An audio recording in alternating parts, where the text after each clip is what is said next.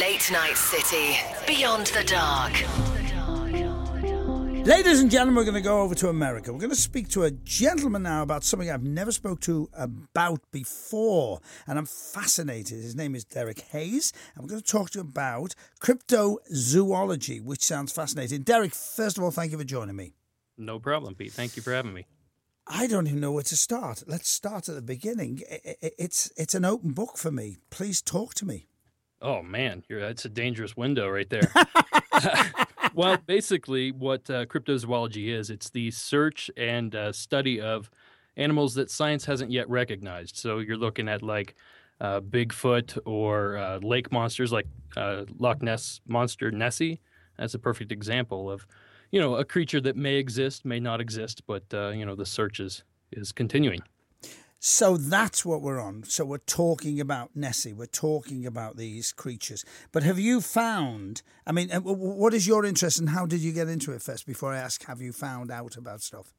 Well, while I was a kid, or when I was a kid, I witnessed something uh, peculiar. Um, something that wasn't. Uh, long story short, I, I, saw a black panther um, in the woods of Ohio. Which uh, I don't know if your listeners are familiar with Ohio, but black panthers should not be living there. Mm-hmm. Um, so that falls under the the realm of cryptozoology. It's an out of place animal, um, something that shouldn't be there. So ever since that sighting, um, you know, I've just been so fascinated with uh, every aspect of it, everything from you know the Bigfoots to the the aliens, and even into ghosts and stuff like that. But um, to be quite honest with you, it's just the cryptozoology aspect of it is the main focus of what I do, and I am a podcast host, a show called Monsters Among Us mm-hmm. which is a call-in show uh, about these cryptic creatures, where people will call in and, and explain what they've seen and uh, describe it uh, to the best of their abilities, and then I'll discuss and offer up plausible explanations or uh, other encounters that are similar.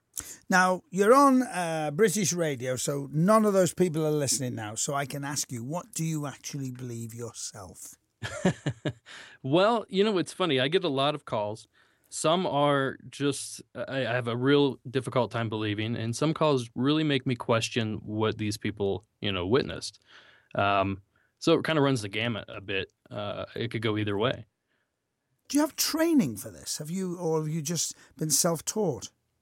Um, no, I haven't had training. There's a lot of biologists and uh, zoologists that have interest in this, but they kind of get laughed at when they try to approach a subject. Let's say Bigfoot, for example uh, a lot of them get shunned from their from their professions if they you know exclaim that they believe in Bigfoot or even question that it could exist.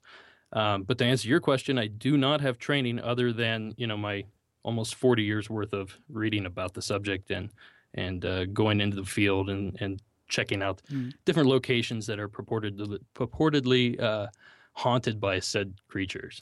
What upsets me about it, Derek, and I do this feature every week, and I've done it for many, many years, and I've got I'm very skeptical. But what bothers me is it's like when we talk about outer space. How dare we think that we are the only creatures in this vast universe? How dare we? It's an arrogant thought, isn't it? Yeah. So well, I you know, so I then think, why can't there be Bigfoot? Why can't there be that panther that day in that jungle? Sometimes the the stars align, and that can happen, and it has in the past. Uh, you know, just recently, I think the last five or six years, they discovered a new uh, breed of chimp or new species of chimp, which you know, it's a big primate that uh, you would think would be on somebody's radar, but no one knew it existed until uh, I want to say 2008, something like that. It's uh, called the Bili ape um, and it's a you know it's a large chimpanzee. So these things are out there. Um, some of them, some of them cannot be. Like for example, uh, if you look at like uh, Loch Ness in your neck of the woods, there's just not enough food there for a creature that size yeah. to to live. Let alone you know an entire uh, you know population of said creatures. So sometimes they can, sometimes they can't. Do you ever dismiss stuff or do you ever i mean dismiss as in no i'm sorry i'm, I'm to totally poo-poo that. Not on subject alone. Uh, the way it's approached if somebody calls in and they're kind of uh, tongue-in-cheek about it if they're not taking it seriously or you know they, they get a giggle here and there then i kind of feel like they're putting me on a bit. So i tried to steer away from those calls but uh, I'm I'm assuming that a few get through from time to time that you know people, you know, having a laugh at me, but um, for the most part, you know, I, I pretty much play everything that I get that sounds sincere. Derek, in all the years you've been doing it, is there one call that you cannot wipe out of your mind? There actually there's several calls about the same thing. Oh. Um, and it's a very rare thing that I've only heard of through my show, weirdly enough. Uh, I've had four calls in about this.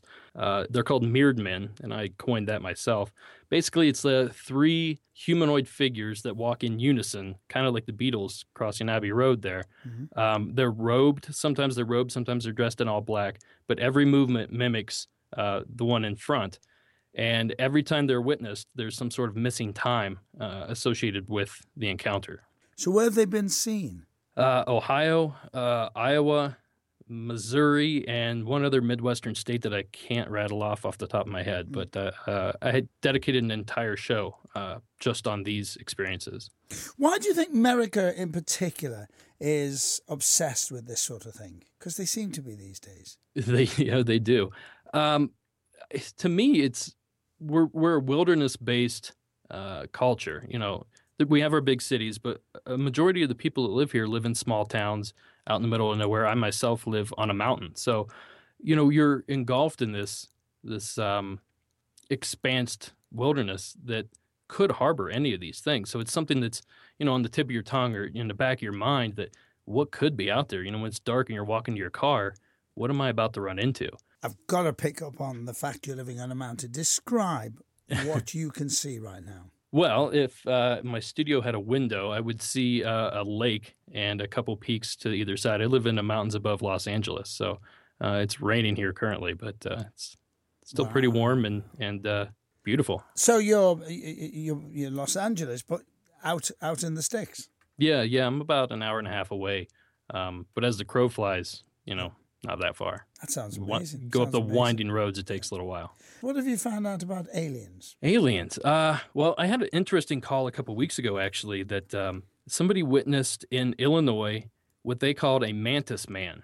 And it's something I'd heard of, but didn't know a lot about. And basically, what this woman saw, she was jogging at 5 a.m., so it was still dark. And her and her dog stumbled upon this creature that was, she estimated, 12 to 15 feet tall.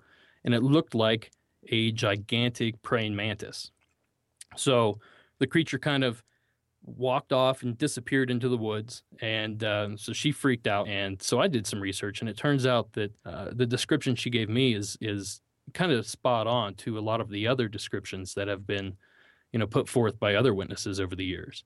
And what they're believing is that this is some sort of uh, species of alien. Why why would aliens be here? Anybody put that theory forward? That's an interesting question.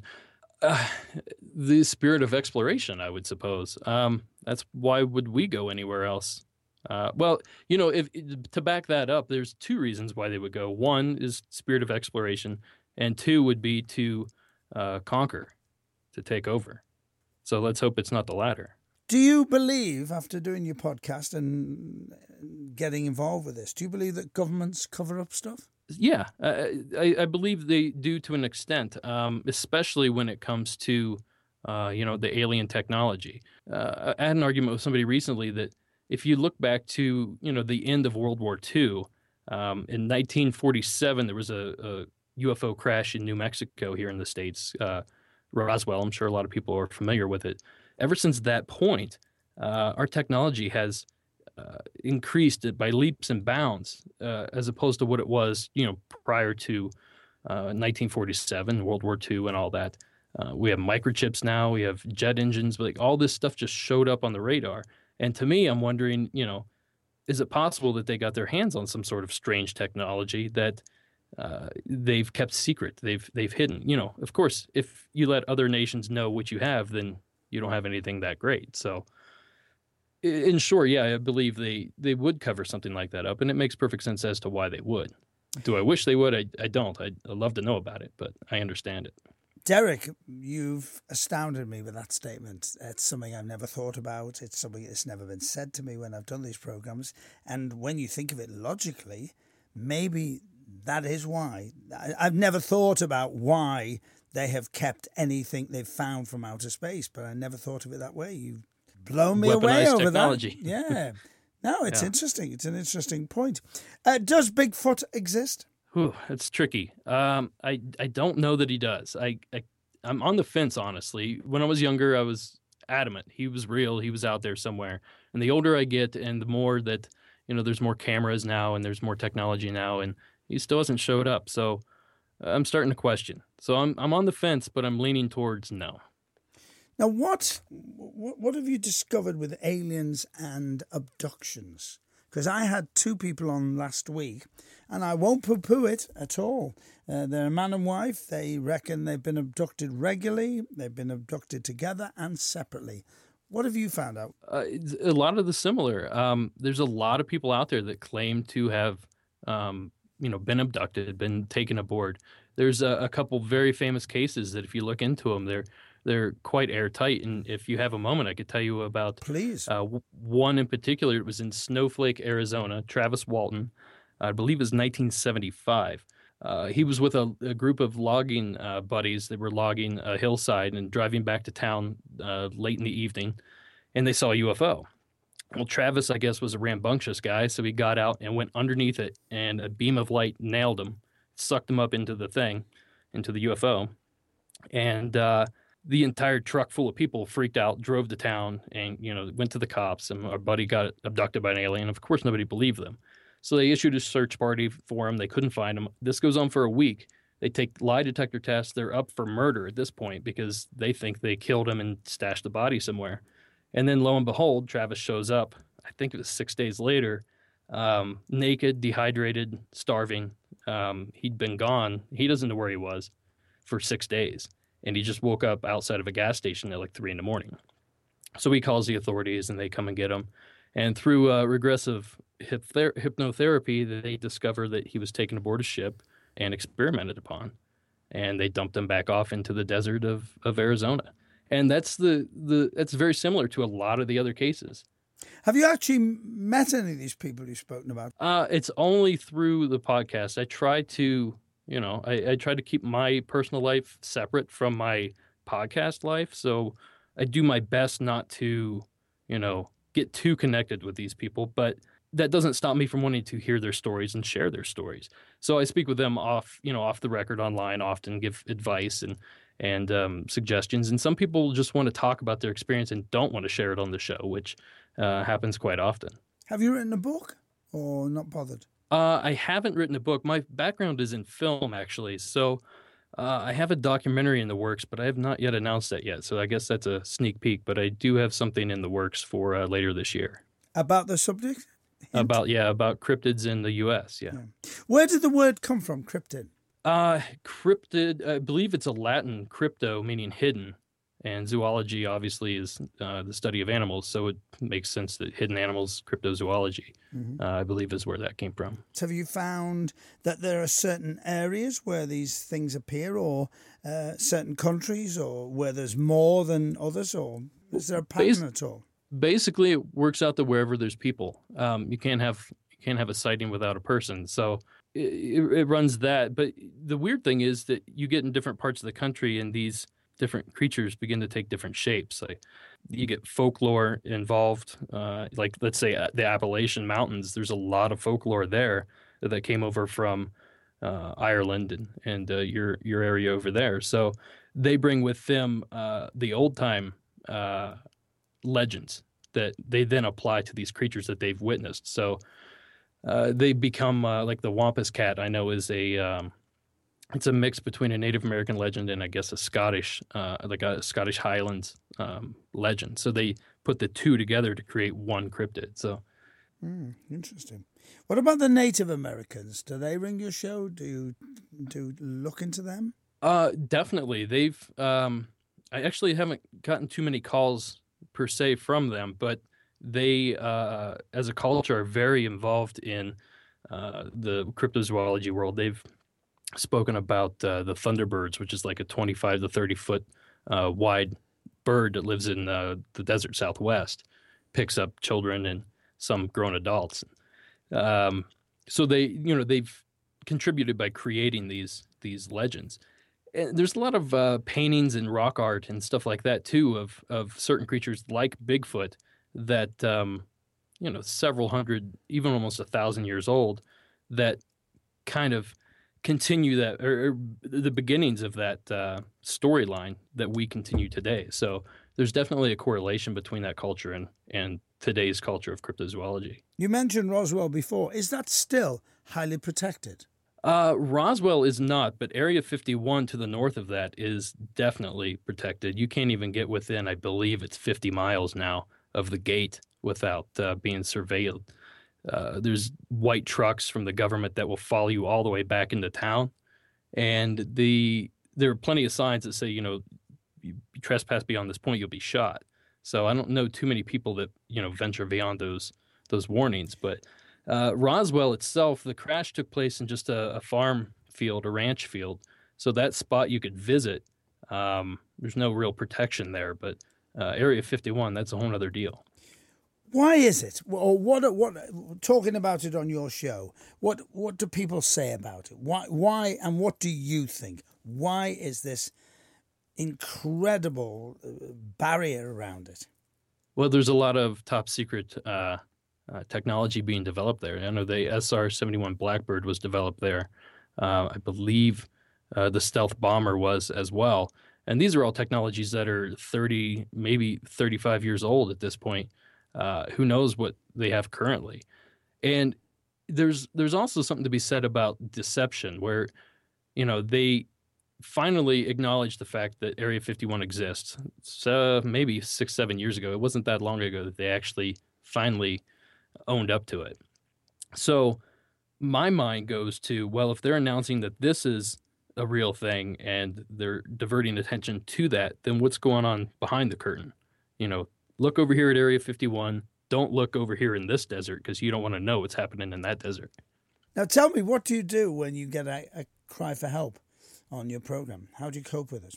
If I know anything about it, I'll I'll start doing um, you know, I'll start putting logic into it. You know, it could be this, it could be that, and sometimes I get things that I've never heard of, which always surprises me because I think I know everything. But um, so in that case, I'll just dig into the research. You know, I have a library of books. I have, you know, there's all kinds of sources online, and I have uh, several other podcast hosts that I can always reach out to to uh, you know, check to see if it's something they've heard of. And, but uh, the main thing is you calm everybody down, um, you know, get them to the point where they understand that they're not in danger and, and or make sure they're not in danger, I guess. And, uh, you know, just try to explain to them, you know, what they saw and, and do your best to, uh, you know, not blow smoke. You want to you want to be truthful with them. If you think it can be solved, then you should solve it. Is there a community of you? but yeah, there's there's several dozen. They're all very nice people. They all uh, you know they all have their day jobs that they do, and and if you're if you're not a podcast host, you're out there in the woods looking for these creatures, and some people do both. What about flying saucers? Ah, they're interesting. have you seen one? No, I never. I've seen a couple of shooting stars because I work in a tower. So where I'm sitting right now is in a tower 450 foot high, um, which there's not a lot of high buildings in Liverpool. It's a beautiful tower. It's it's like a, a bulb shape on top of a, a, a, a sort of sphere that goes up. Uh, and I've seen a couple of shooting stars. Uh, but no, I, I'm I'm open to it. I'd love them to pop here. I've seen a few drones nosing in while we've been working. That's the 21st century UFO. Yeah. Uh, you know, there's a funny thing about UFOs. A lot of people say that if you concentrate on them and you think about them, you'll see them. Wow. It's it's something. It's it, basically you're sending out a message that you're willing to receive, and it kind of sounds like you know hippie stuff, but a lot of people swear by it. I've I've never actually tried it, um, but I do spend a lot of time up here in the mountains, and we get the best sky you can imagine. There's no light pollution, so you see some weird things out there. Um, I can't see any. The, I, have never seen anything I could say was a flying saucer or uh, you know an alien spacecraft, but I've mm-hmm. seen some strange things. Derek Hayes, how can people find out about Monsters Among Us? Well, you can go to the website at monstersamonguspodcast.com. That's probably the best way. It can also be found on uh, Instagram, Twitter, and Facebook. And they can join you what night? Uh, Thursday nights. Derek, you're a fascinating man. Thank you so much for spending time with me. Thank you, Pete.